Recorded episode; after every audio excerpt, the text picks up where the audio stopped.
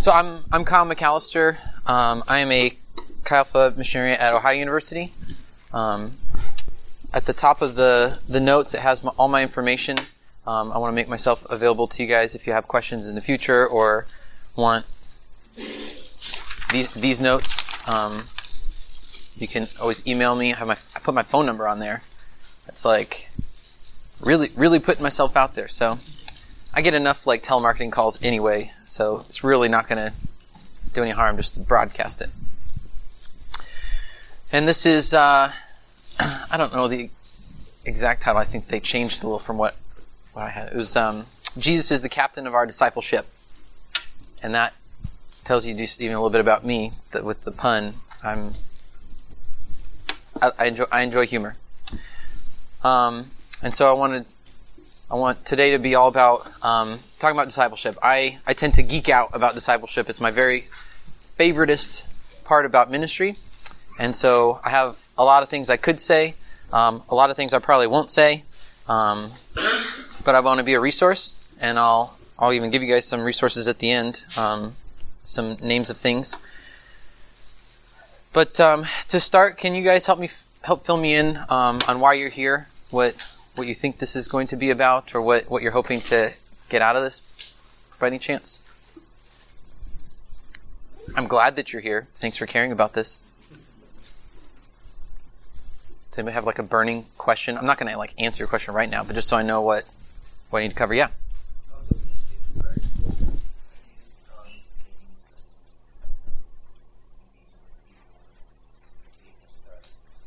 Okay. Great. Yeah. Um, I kind of wanted when people get saved, they come to church, how to take them down, or what proper to take them down, and then what do you do? A lot of times they don't want to go to a class, they don't want to go do anything. And so what do you do? How do you disciple somebody that doesn't really want to take part in what you have to offer? Okay. Great. Yeah. I wanted to call something other than discipleship because I think when people see that word, what is it going to cost me? Time? How much this? How that? Something different to make people want to come. Hmm. Sounds like work something Okay. Maybe as we talk, a new a new word will dawn on you and friending. Oh, okay. Some, something like that. Okay. Yeah. Just, just off the top of my head, sometimes I call it lunch. That's it. Hey, you want to do lunch? That's it. Yeah. Anything else before we get going, just so I know where you guys are at? like to give your perspective to Chi Alpha um, students, and there's no foundation until you lay that. Mhm. Your perspective on it. Yeah. Really just doing Chi Alpha. I do discipleship for days. That's that is what most of my week consists of is just purposeful discipleship. Um, more more than anything else. So more than preaching or more than this other thing. So um, I hope that I say some things that like uh, ruffles your feathers or challenges you, and you're like, uh, I, I think I said something to you. You asked me about my, my system, and I said, "There's no system." I, I hope that just messed with you. You're just like, "What? What? Hold me back." Okay.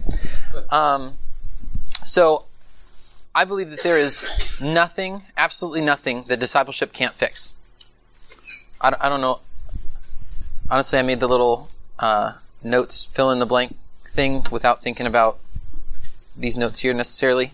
So I, if I miss, I miss them, you can let me know. Um, so thinking of a church situation, um, do you are you lacking volunteers? Discipleship can fix that. Um, are people not tithing in your church? Discipleship can fix that. Uh, world hunger, cyberbullying, ending the opioid epidemic in Ohio. Discipleship can fix those things. True discipleship can. It is all encompassing. so, um, my, my working definition of discipleship, which I hold loosely because it's, it's general, is the God ordained process of assisting someone in their transformation to become like Jesus. I feel like that's as, as broad as it can be, um, which I think gives us the most freedom to make it into whatever we need it to be um, to fit that. So, um, discipleship is not optional. You have no choice in the matter. If you desire to follow after Jesus, this is what he's calling you to, and we have to deal with it. And just drop the mic. Jesus, Jesus said, make disciples, drop the mic, and he went home. and so, whatever, whatever feelings you have about it, uh, make your peace, because this is what lies ahead of you: is making disciples. Um, Brittany, my wife, um, did the last class in this room on evangelism, and uh, some people think that discipleship is a natural byproduct of evangelism. Um, somebody gets saved and then they start becoming a disciple of Jesus somehow. Um, but I would propose to you that it's the other way around. That evangelism is a natural byproduct of true discipleship, and and for me, that's what I see that Jesus did. First, he called his disciples. Then he trained them.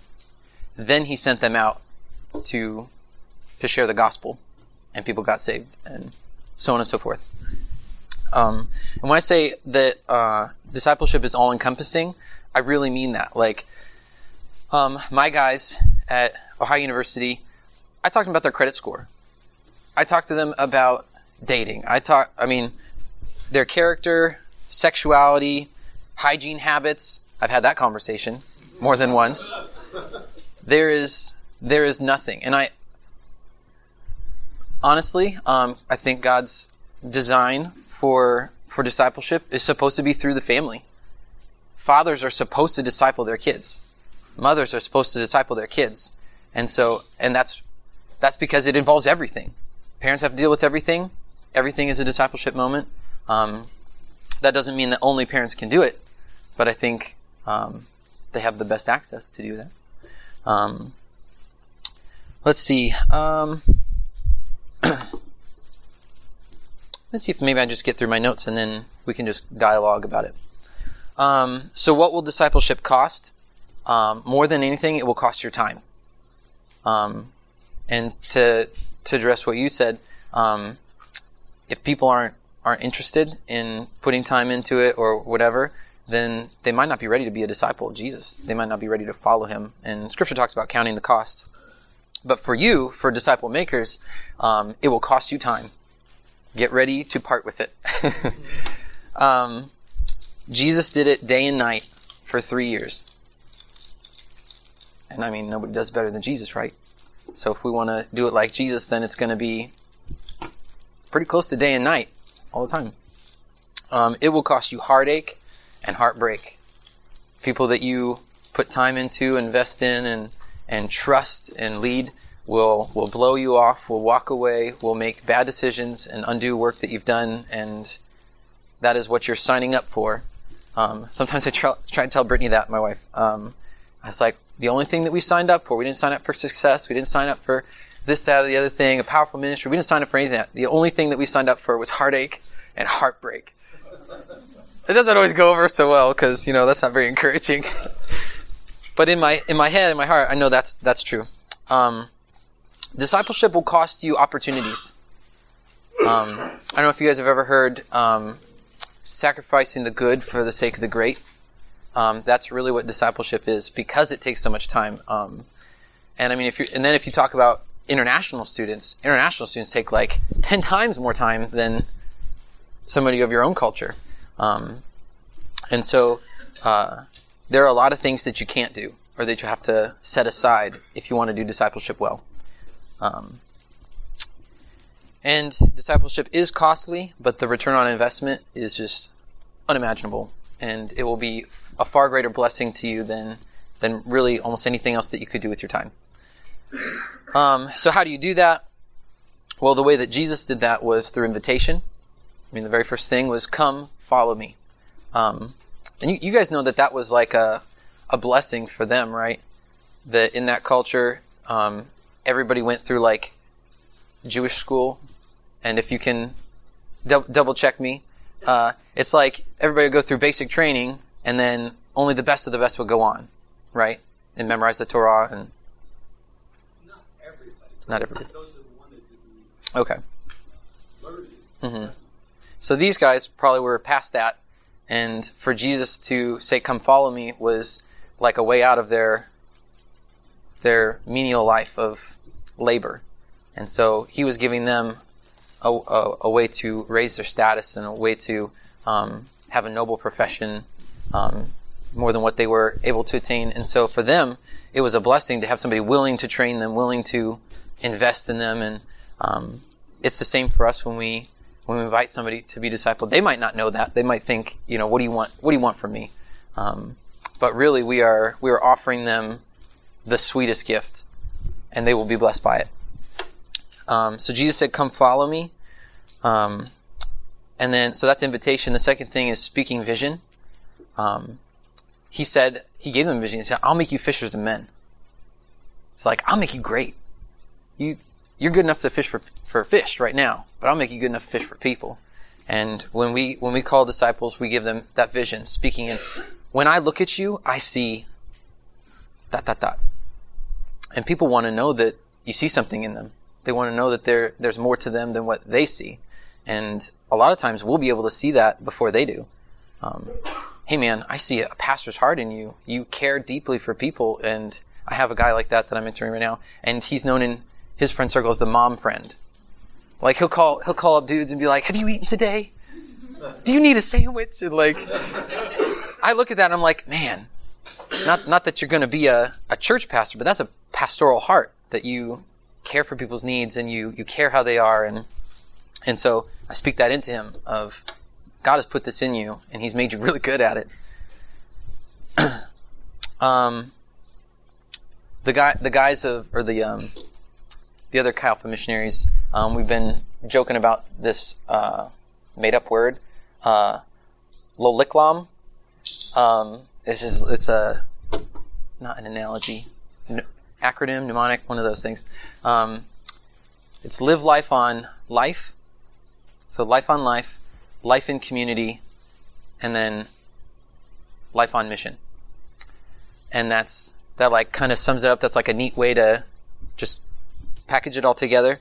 Um, if you, if you walk away hearing me say one thing, it is that discipleship has to be life on life, which is living life together, living life on purpose. Um, if you are trying, I will, I will ruffle your feathers here. If you are trying to do discipleship any other way, leave it behind. Some of you guys are like older than me, and I'm like, just gonna hide here.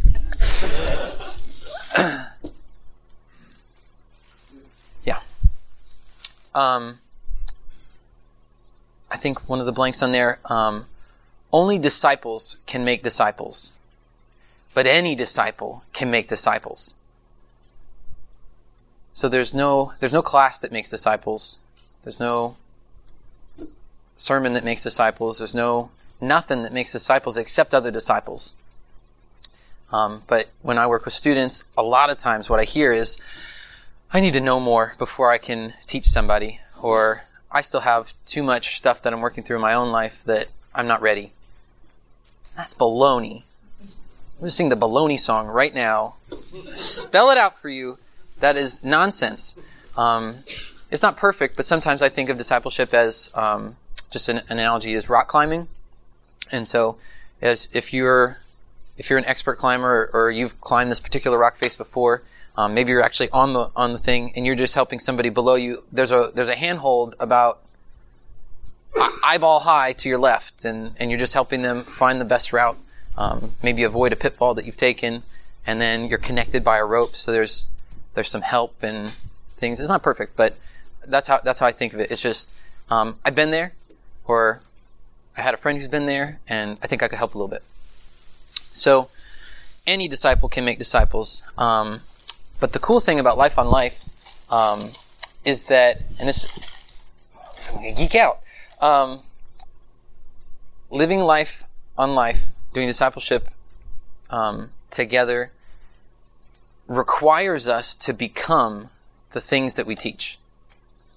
Um, which is why a class can't make a disciple. Is why a sermon can't make a disciple. Um, and it's it's I feel like when God is in something, two problems can solve each other.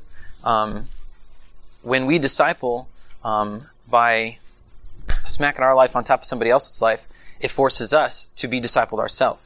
Um, it forces us to go to, to Jesus and beg Him for Him to make us into the things that we that we need. Right now, I have I feel a, a great um, need in my life for discipleship in the area of um, spiritual warfare and things like that because of what we're running into on the campus. And I just went to one uh, a breakup before this about um, cooperating with the Holy Spirit. Um, we're we're seeing students who need delivered demonic influence and oppression and crazy things, and I don't know how to do that. But what I see Jesus doing in Scripture is casting out devils and healing the sick and things like that. And we have students who are dealing with depression and anxiety and suicide attempts and things like that. And it's like, I need equipped to be able to do that for them. How can I ever expect my students to see the spiritual things and to address them if I don't do that? Um, they have to see it from me before they'll ever try it. And so um, it's like forcing me to pursue my own discipleship. Um, and that just sounds like God when things draws closer to Him. So, um, another hard hard pill to swallow. I think many people in churches are believers, but not necessarily disciples. Um, if that's true, what are they missing? I'll, I'll, go ahead and make it not rhetorical. What, what do you guys think? What do you think they're missing? If they're believers but not disciples?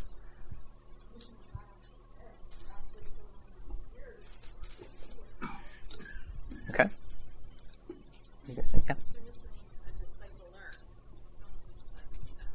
Okay. Yeah.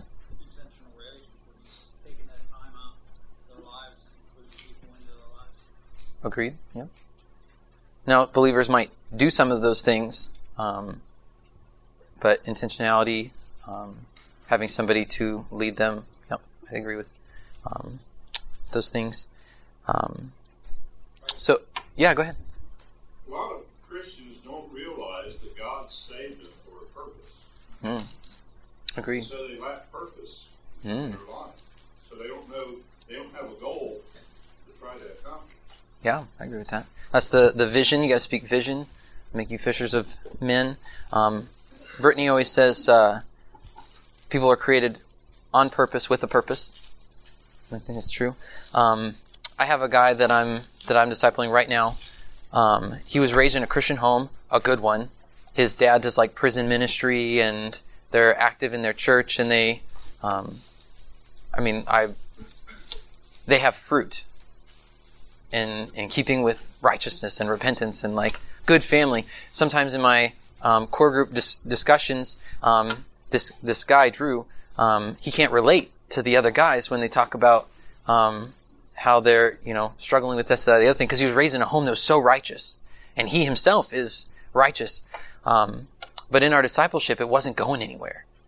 It was like I would try and talk to him about a thing, and he's like, "Well, you know, I guess, I guess I could work on that." It's like, okay, well, uh, let's look at this, and you know, try. I took him through. You know, we have different inventories. It's like let's assess where you are, and it was like most everything on a scale of one to five was like you know four, four, five, four, four, five, four. It's like, where? What? What can I teach you? Until we got to a point where I didn't, I didn't see, I didn't see these hallmarks of what a disciple looks and feels like. And what I recognized was missing was Jesus, in a way. Um, when you are uh, a, tr- a true disciple of Jesus, you get put in all kinds of awkward situations. He always did that with his disciples, and like I've, he's taken me all the way across the world and back, and you know we had somebody move into our house right as our baby was being, bo- our third baby was being born, and it's like who does that? You just walk right into a brick wall, and it's like, but he does that, and he'll he'll have us do those things that just really put us out. And Drew didn't have anything like that. Very comfortable. He knew what he was going to be doing the next five years of his life, and how he was going to pay for all of that, and everything. Everything was put together. No, no messiness. That doesn't sound like that doesn't sound like Jesus. And then, you know, pursuing that, pushing on that. Um, he could talk the talk, but I realized he couldn't walk the walk. He had never heard God's voice. He knew Scripture, but he never heard God speak to him. And I just thought, how? How did you survive in church? How did you survive your upbringing with, you know, great parents? I haven't met them, but everything that I hear, great. And I think he just never had to. And so guess what we started doing? got out my phone, put a timer on there, five minutes, let's go. And we've got scripture out. It was like pretty much what we just did in, in our la- in the last uh, breakout I went to. It's like let's practice, and and so guess what we're, we're doing discipleship. That's what we're working on, and I you know told them you know maybe work your way up to five minutes every day listening for God's voice, and we, I let him do that for two weeks, and came back and I was like, how's it going?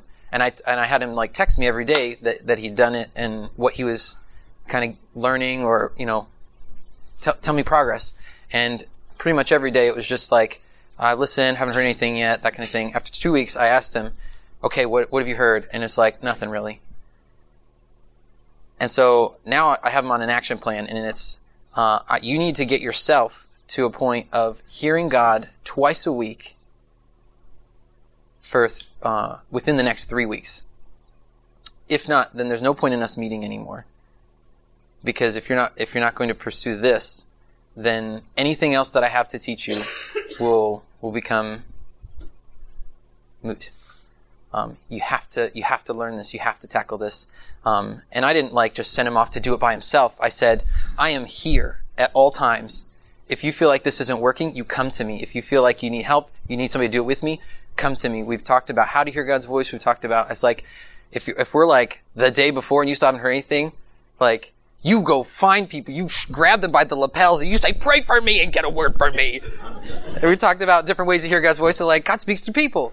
So if you're not hearing through the word, try another way. Try, you know, ask people to pray for you. Ask if, you know, see if God, you go seek him and find him where he is.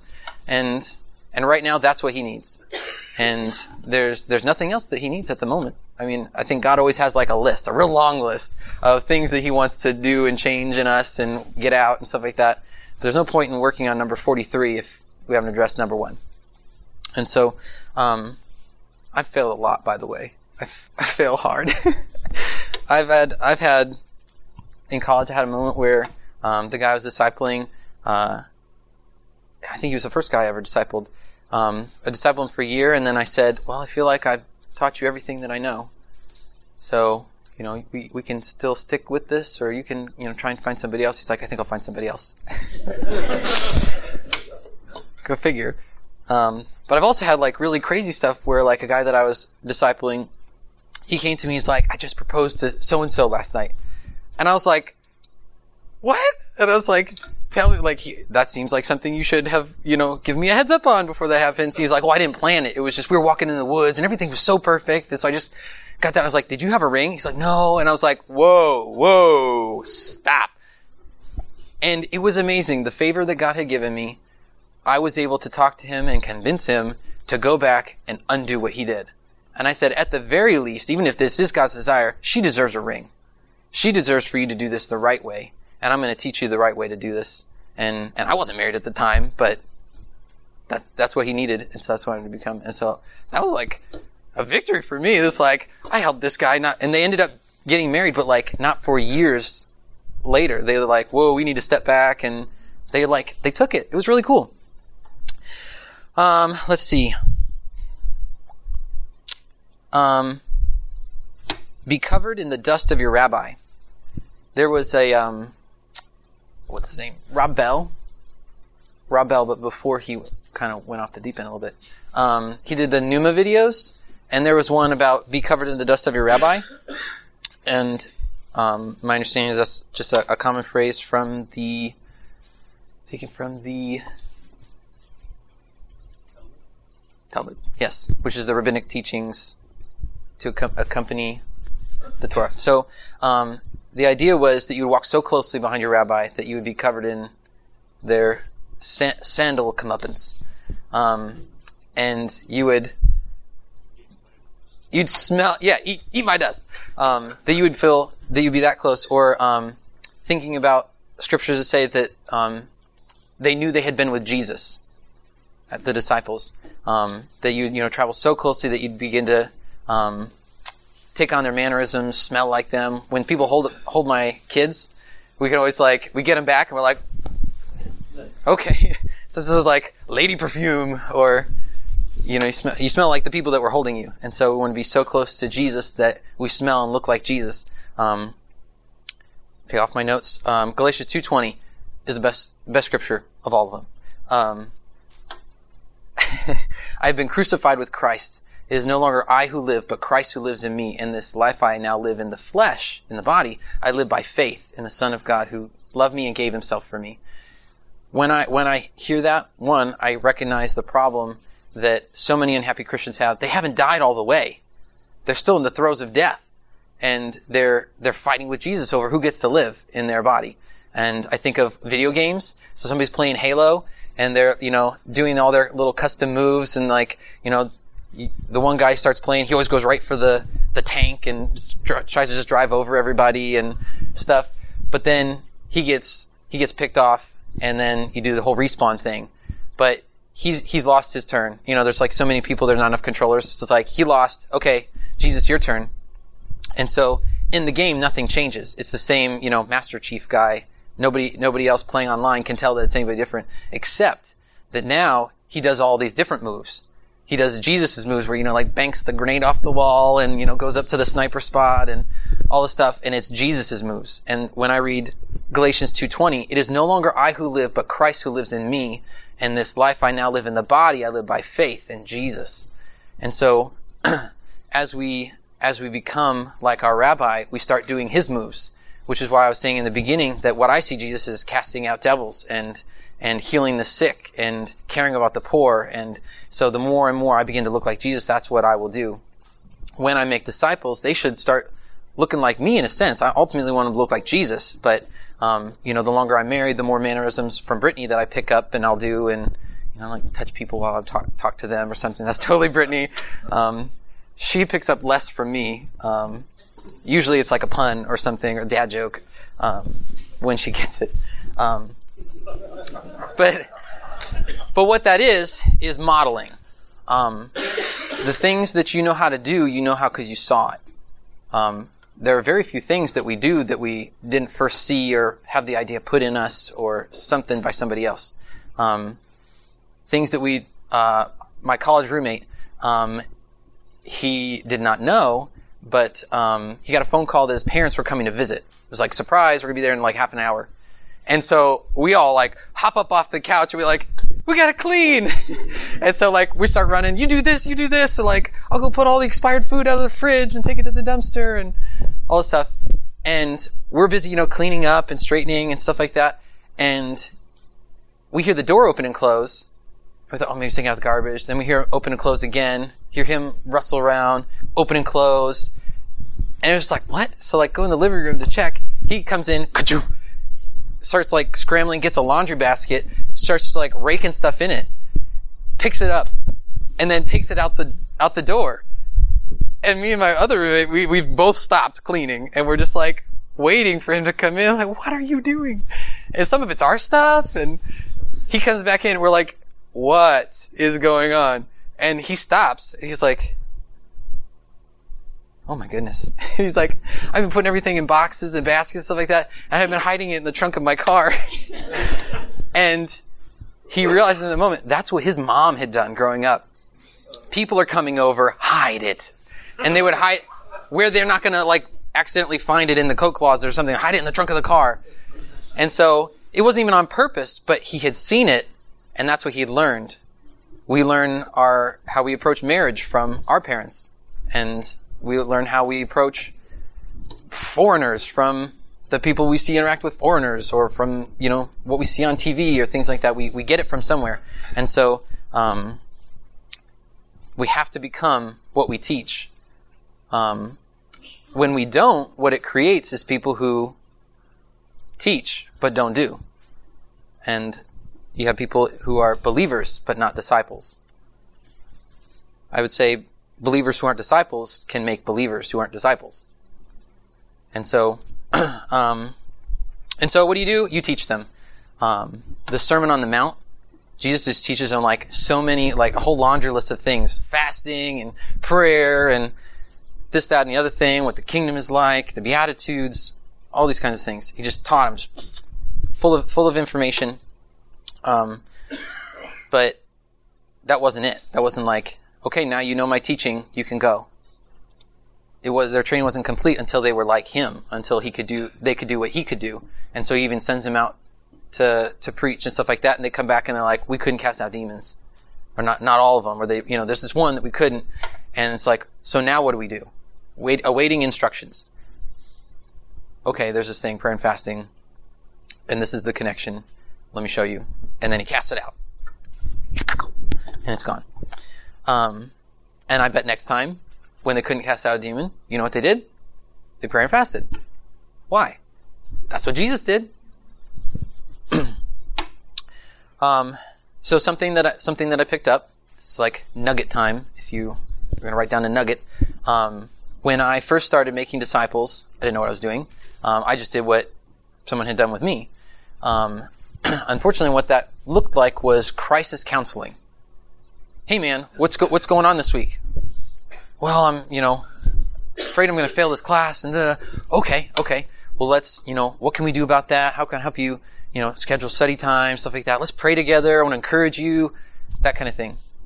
The problem, the same guy who uh, jumped the gun on proposing to his girlfriend, um, he was super super mellow, super stable.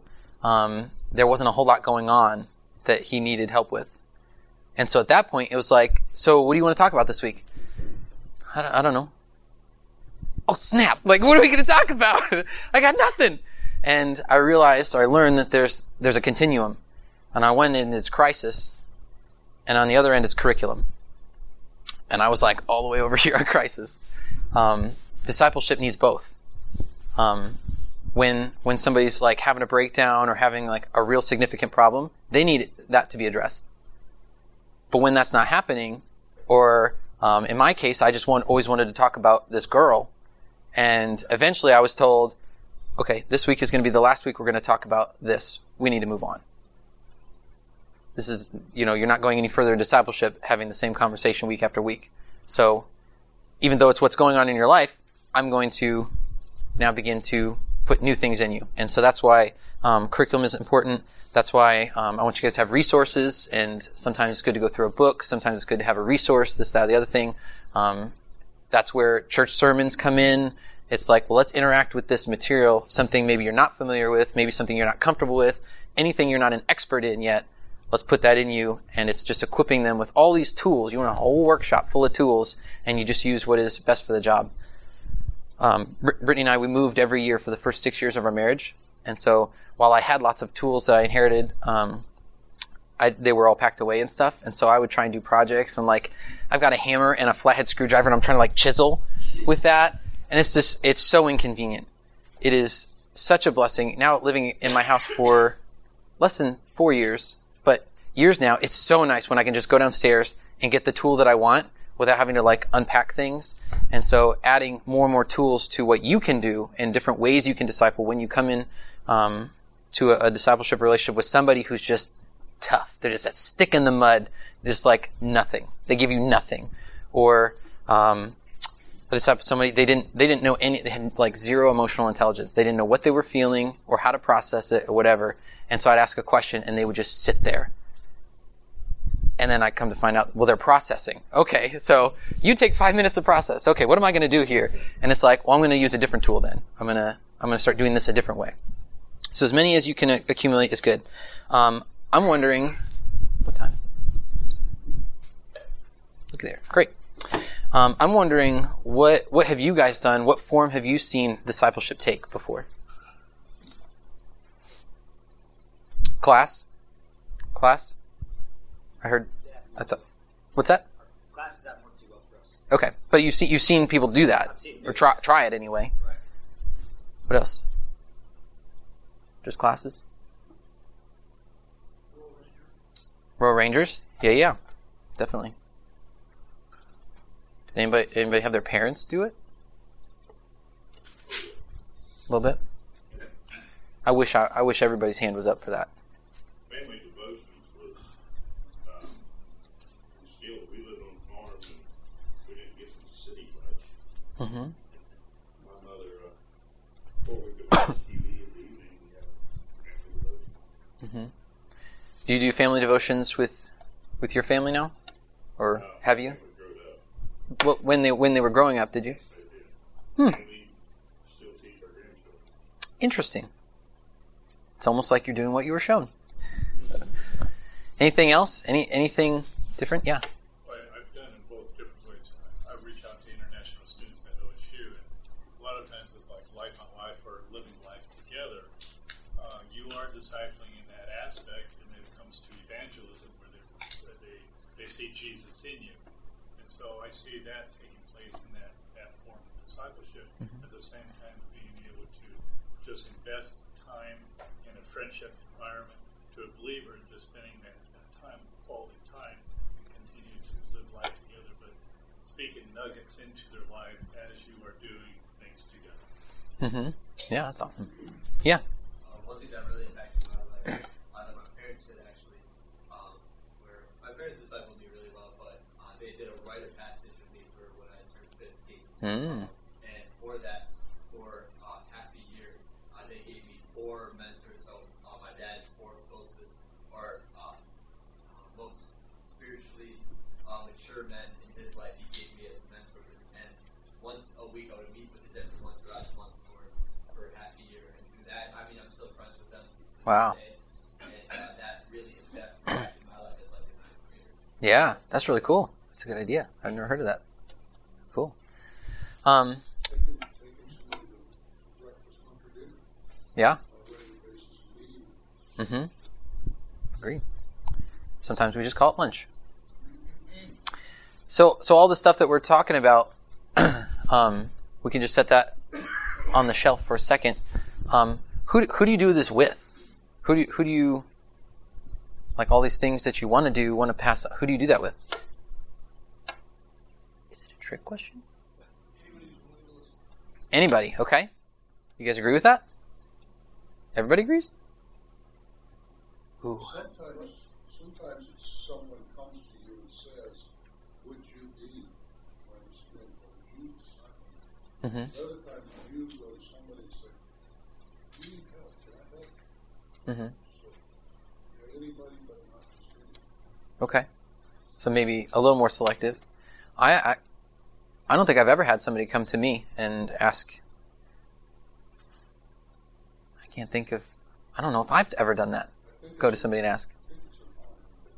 Definitely, yeah, definitely. This is not too common. I, I saw your eyebrows go down. Well, I mean, I mean, like right now, I'm I'm helping something from my friend who's already a Christian. Okay. So I, I, I recognize that he may maybe want a little stale someplace. Mhm. So I'm bringing myself to try and who is a fellow brother in Christ, and I, we're now doing Bible study, and I'm trying to get him back to the point where he is excited for the faith, excited to do things. I feel like it, I feel like it'd be very hard to take someone who's not a Christian right off the bat Mm-hmm. convince them, no, not convince, but tell them the gospel, you know, give them, and what you're supposed to, I understand you're supposed to do that, but like, I think there's a time and place where there's discipleship meant for when you're strengthening other Christians around you, so they can lead, so you, they can break off from you and lead someone else too, right? Mhm. See that growth, growth, and so I, I feel like there should almost be like a, like you should treat you're trying to spread the gospel to someone in a discipleship in like almost a separate manner. But once they get to that point, sure, but you know, you should I feel like it should be almost separate because like Okay. you're putting a non believer and a believer for someone who may be struggling with their faith and then a non believer into that same group, it, I, I Mm. feel that's gonna end up could end up swaying one or the other. So you're saying it's the group dynamic that becomes the problem? Yeah, I think Okay. I like the way you're thinking. Yeah. I, I think that not everybody is for you to mentor or discipleship because everybody has different backgrounds. I think the Holy Spirit leads you on mission. And everybody has a specific mission. And my mission is not talking to people who've been on drugs. My mission is for men and teaching them how to deal with their families, how to be men, how to be uh, priests of their home. Valentine's not a mission to alcoholics necessarily. But I think there are specific people for specific problems. hmm That's interesting. Um, I'm have to figure out where I can add that in my notes to talk about that. Um, let me let me address this real quick. So, um, just maybe by show of hands, um, raise your hand if you think you can disciple an unbeliever. Okay, maybe maybe half, maybe a little more than half. Okay. Um, I think I think it depends. Um, I think I think yeah. If we go by the definition, the God ordained process of assisting someone in their transformation to become like Jesus, um, I think you could. And I have um, had a guy Austin that he came to our uh, Valentine's Day relationship talk. That was the first time he ever met us. Um, he had just broken up with his girlfriend, and uh, they were living together, and they broke up, but they're still living together because they have an apartment together and stuff. Super awkward. He's kind of miserable. He comes on Valentine's Day because a guy invited him, and he heard us talk all about relationships and sex and all kinds of stuff. And he stayed the whole time. He lingered afterwards. He told everybody like what was going on because there was like question answer discussion things like that. Um, and he was uh, another, this is another nugget. Um, leaning into relationship. Somebody that they take you up on an invitation. Um, they offer their opinion on something. They're they're giving you something. And Austin was definitely doing that. He he lingered, so he didn't just book it out as soon as we were done.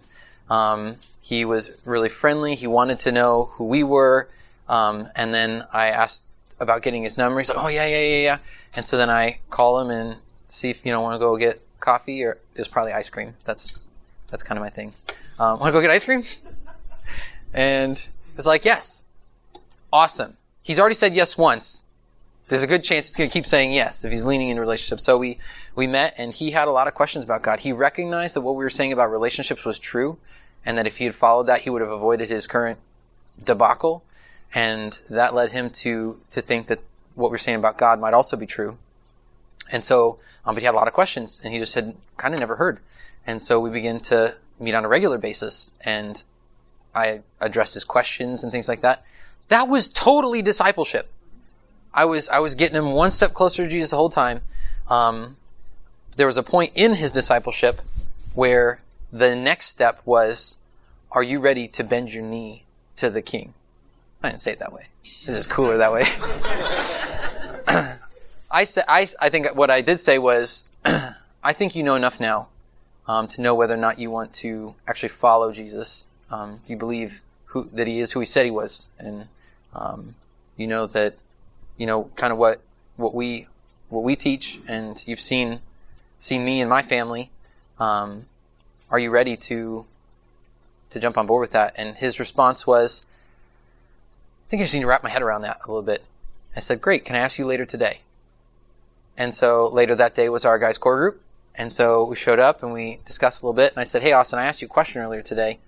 Uh, I want to ask you the same question again. Are you ready to follow Jesus? And he said, Yeah, I think I am. And so all the guys, we got around him, we just prayed for him, and we we walked him into the kingdom that day. And it was really cool because later that night, another student had um, planned a prayer meeting, and another guy, Reuben, had come, and we've been praying for him for two years, and we've been he he wasn't interested in Jesus at all. I sat down with him at Dairy Queen, and and I talked to him about all his objections to Christianity, and he was raised in the church, but saw a form of Christianity that in- inoculated him to the gospel. He'd heard it, so when I told him, it had no effect. And two years we prayed for him, and he came to support um, Mariah, the girl who planned it, and um, he like suffers suffered from anxiety and like fear of people and stuff, and he got up to like leave because he was just so overwhelmed. And Brittany had like a word from the Lord, and she chased him out into the hall and pulled him aside, and they loved each other already because he had been in our house, he had played with our kids, he had he knew us. It wasn't about whether he felt comfortable or not. It was just about Jesus. And so she whisked him off to a side room and was like, I feel like God wants me to share my notes for my next talk with you. And she shared it and um, started talking to him about like what's left, what's what's still standing between you and Jesus. And he, you know, threw he had like a list. He had a list. People know what they don't like. and she began to address them one at a time. You know, this is how God feels about homosexuality. This is how He feels about um, people in that lifestyle. And it wasn't, it didn't conflict with how Reuben felt about those people. It's not what he thought he was going to hear, but it addressed the need that he had in his heart to know that, that God loves people and he didn't have to hate people to be a Christian. And then it was, you know, this, that, and the other thing. And he was kind of counting the costs of like, if I'm going to do this, I can't sign up for something I don't agree with. And Brittany began to just knock those down. And three times she had to ask him throughout that process. But finally she said, are you, are you, what's stopping you? Are you ready to follow Jesus? And at the end he said, yes, I am. And so she prayed with him and they walked across the hall back into that room and she didn't know it, but people were like huddled in the corner praying for Reuben. And they said, amen.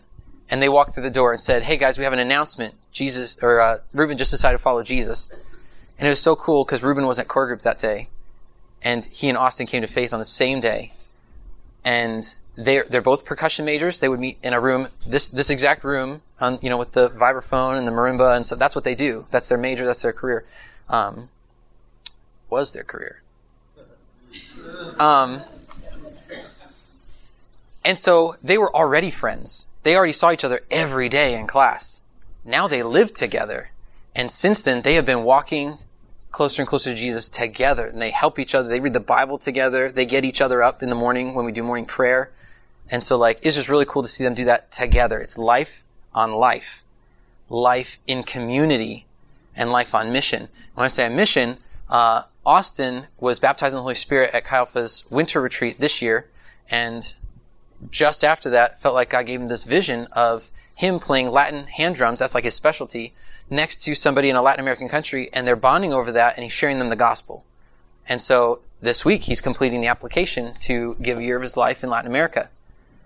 And I talked to him this week, and he just feels his his passion for um, teaching music is beginning to melt a little bit. He still loves music, still loves ch- kids and stuff like that, but Jesus is just rising in his heart. And we haven't made any decisions and anything, but I'm going to help him steward what he feels and explore that. And if if I had to guess, I think this is something that Jesus might do because what Jesus has done in you, he wants to do through you. And Jesus got a hold of me in college. And he trained me and made me a missionary. And now I'm discipling Austin.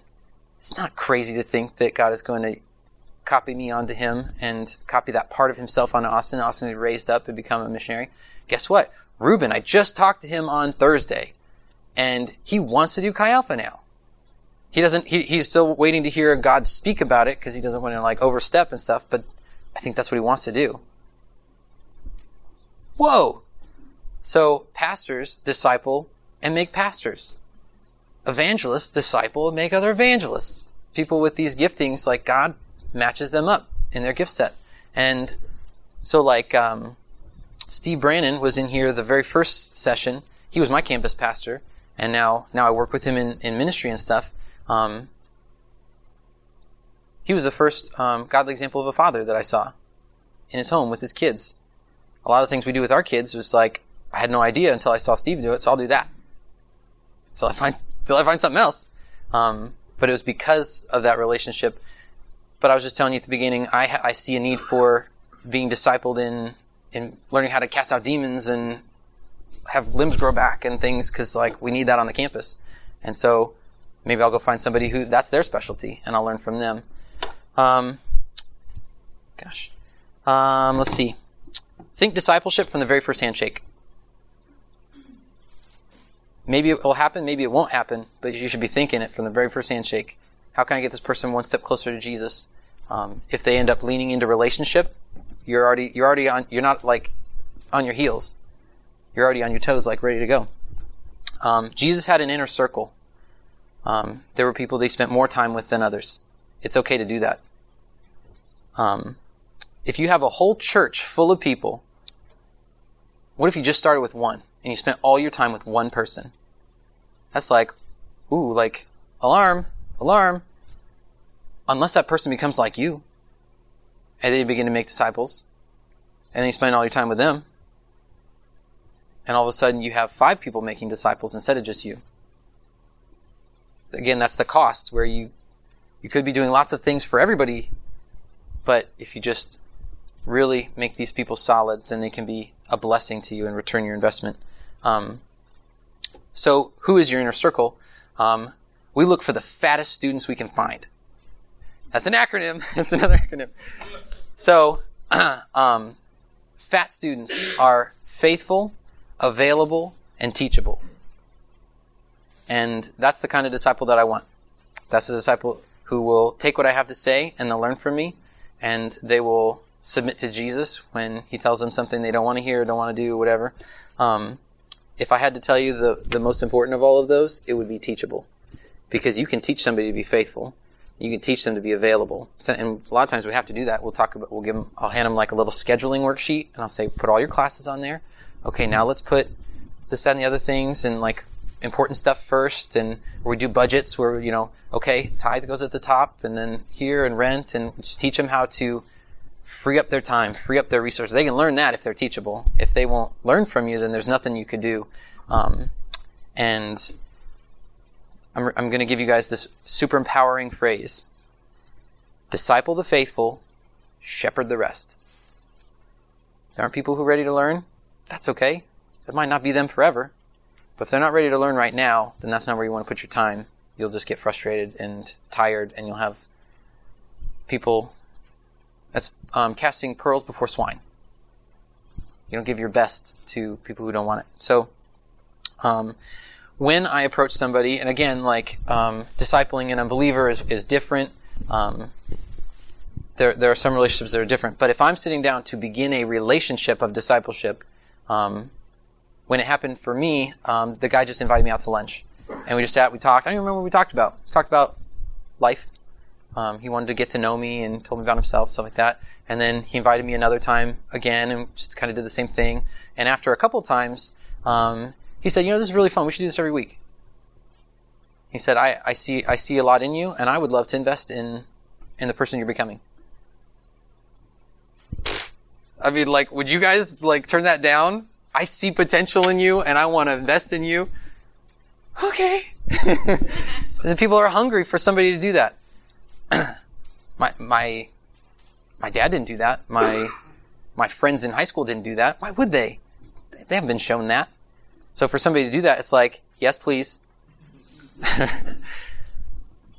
and then you know I've had several different um, disciples even through through college. Um, but when I start that that relationship of we're going to be on the same page, understanding of what this is becoming and what what what I want to do here. I want to help you become like Jesus and I want to get together on a regular basis um, and have this re- type of relationship with you. Um, and so I asked them, um, "Do you guys know Kung Fu Panda?" Some of you guys. There's this point in the movie where he says, uh, Master Shifu says, "Do you want to learn Kung Fu?" And he says, "Yes." And he says, "Then I am your master." And when I start this discipleship relationship, it's um, we need to talk about expectations. And if you want to learn from me, if you decide that that's what you want, you want to learn what I have to teach you, you want to learn to follow Jesus like you see me following Jesus, then here's what I need from you. I need you to say yes to me, even when you don't get it, even when you disagree. You need to say yes, and I will, and I will help you to become like Jesus. And if they can say yes to that, that is, that is all I need. Because again, teachable, you can teach them to be anything else. Um, if they say no, then this empowering phrase, you disciple the faithful and you shepherd the rest. So I'm still available for other students who aren't quite that interested in following Jesus, you know, hard like I, like I would want them to. Um, still counsel them. I'll still pray for them, still bless them, still have them over to our house and feed them dinner and stuff like that. Um, but I won't give them the, the lion's share of my time. Um, I'll reserve that for the, the ones where God is moving um, most powerfully. Um, and then as far as expectations, um, I say you have access to me full time.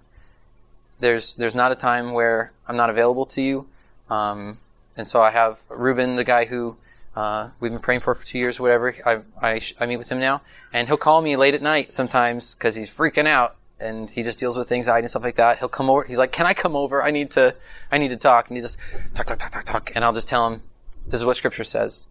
You need to believe it." And you're like, "Okay." okay, I'm good. I will go home now. and so, and I tell them like, there, there's there's no part of my life that is closed off to you, and so they they're with my kids, and I'll have them babysit my kids.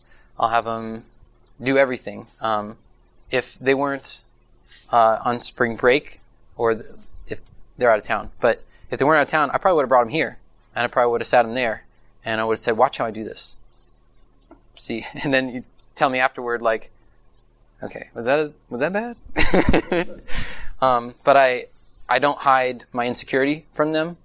I tell them when when I, when I'm feeling it and stuff because otherwise I will give them the expectation that they should never have faults or that something's wrong with them when they begin to do what I'm doing and they don't feel perfect about it. And so I share share with them what's really going on and and they learn how to deal with it. And that forces me to believe the scripture that I, that I should be believing and forces me to receive from other people when I need my own encouragement and stuff like that. And then they become a well-rounded follower of Jesus. Um, is there ever a time you think that it would be important to stop discipleship? Never. Is that what you guys think? Like you said earlier, you're not willing to put the work in. Mm-hmm. You're not willing to listen to be teaching. Mm-hmm. There's that would really Right.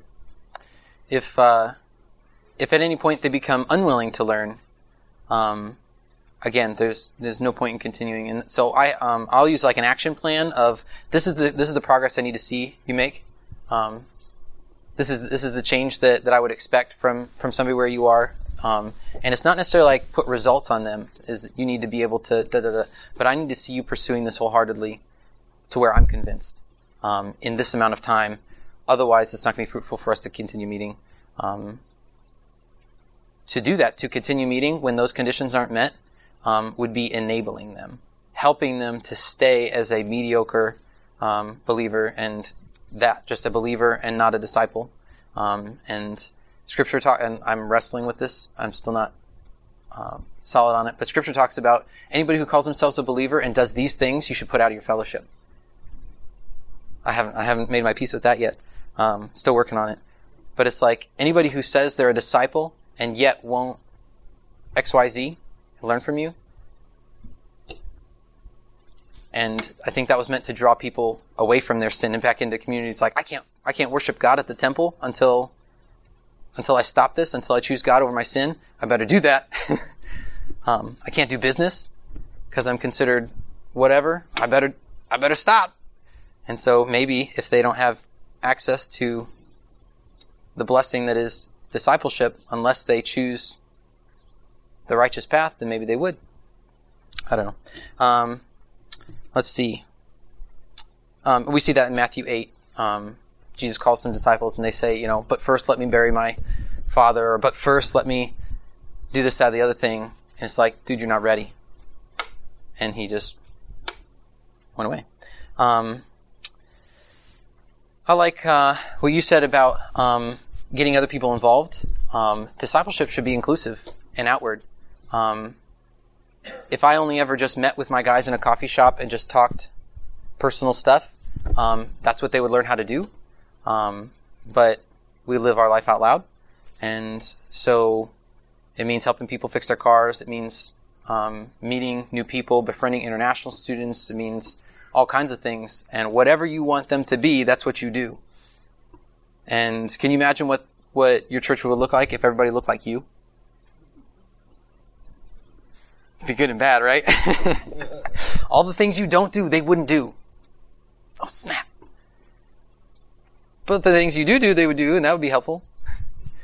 Um, let's see. Uh, commissioning and releasing that um, that idea of initiation um, is important. I remember vividly. Uh, it was probably 2008. Um, the guy who was discipling me, he he took me out. We were walking on campus, and he said, "Hey, Kyle, I'm really proud of where you've come to and the choices that you're making, and um, I want you to know, like, it's your turn now to do what I'm doing, and you and I are going to be equal now, and we're going to do this together." And then from then on, like on the Sabbath, we'd go to Sonic and get Route 44 slushes, and we'd sit in folding chairs on our on the front lawn of our of the Alpha house and we'd read books on the Sabbath. And it wasn't so much like me learning from him, it was like, let's do this together. And then I began discipling people and stuff. And that was an important process of commissioning. And that's what Jesus did. I send you out.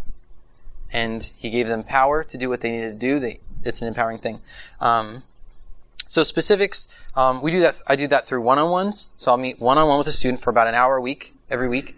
Um, that's one tool. Another tool that I have used is doing two-on-ones. So I take two students who are kind of either would be good for each other because one is uh, hyper and crazy and has no biblical basis, and another one who's been in the church forever and has no zeal at all. And I put them together and just watch it like blow up, and they help each other.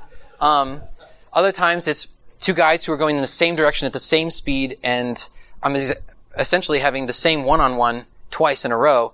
We'll just put them together, and they can walk through the same thing. I'll put them on the same reading plan. I'll put them on the same tasks, things like that. Um, and you can do discipleship groups where that's like a small group and stuff. So when we meet on Tuesday nights, um, they hear they hear the word, and it was actually Reuben who came up with this idea. Um, he said that's like the dinner table.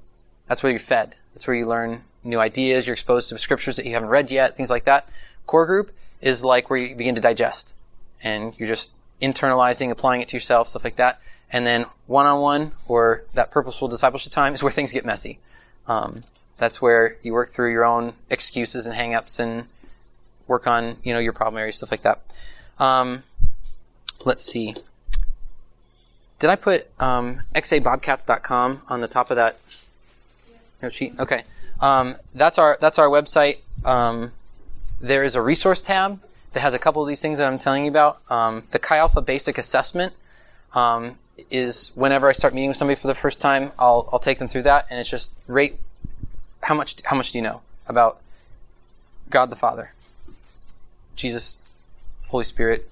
Do you and then so, you know it's like two thirds of it is about belief, and then a third of it is practice. Do you give regularly to you know home and world missions? Do you tithe? Do you take a Sabbath? Do you attend a local church regularly? Things like that. And by doing that, I'll be able to pick out, you know, where where are the problem areas? Where do we need to put first things first?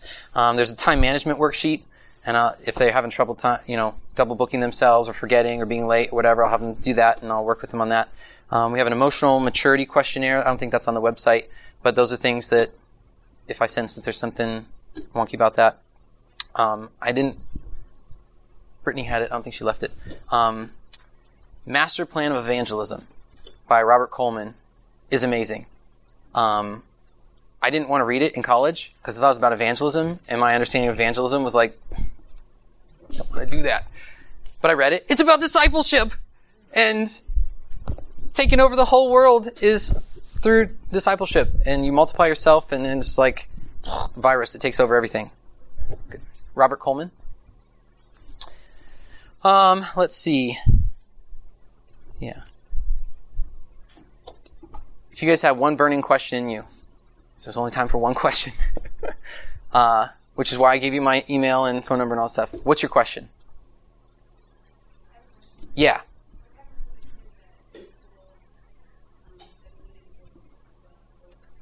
We're one week in. We're one week in. Yeah. So, uh, I told him I, what I don't want to happen is I don't hear from you for three weeks, other than when we come to meet, and then you just. It's like the equivalent of striking out at the plate by just watching the ball go by. I was like, I don't want that. I was like, don't let that happen. Ask me for help and stuff, but I made it really clear if I don't see you jumping after this, pursuing, making progress, we'll just have to be done, and I'll I'll be available to you in other ways. But yeah, yeah, that was a quick one. We got like one more minute. Yeah. Anybody? Anybody? All right. Well, um, you can email me if you if you are interested in additional uh, resources and stuff. If you guys have questions, feel free to ask. Thank you very much.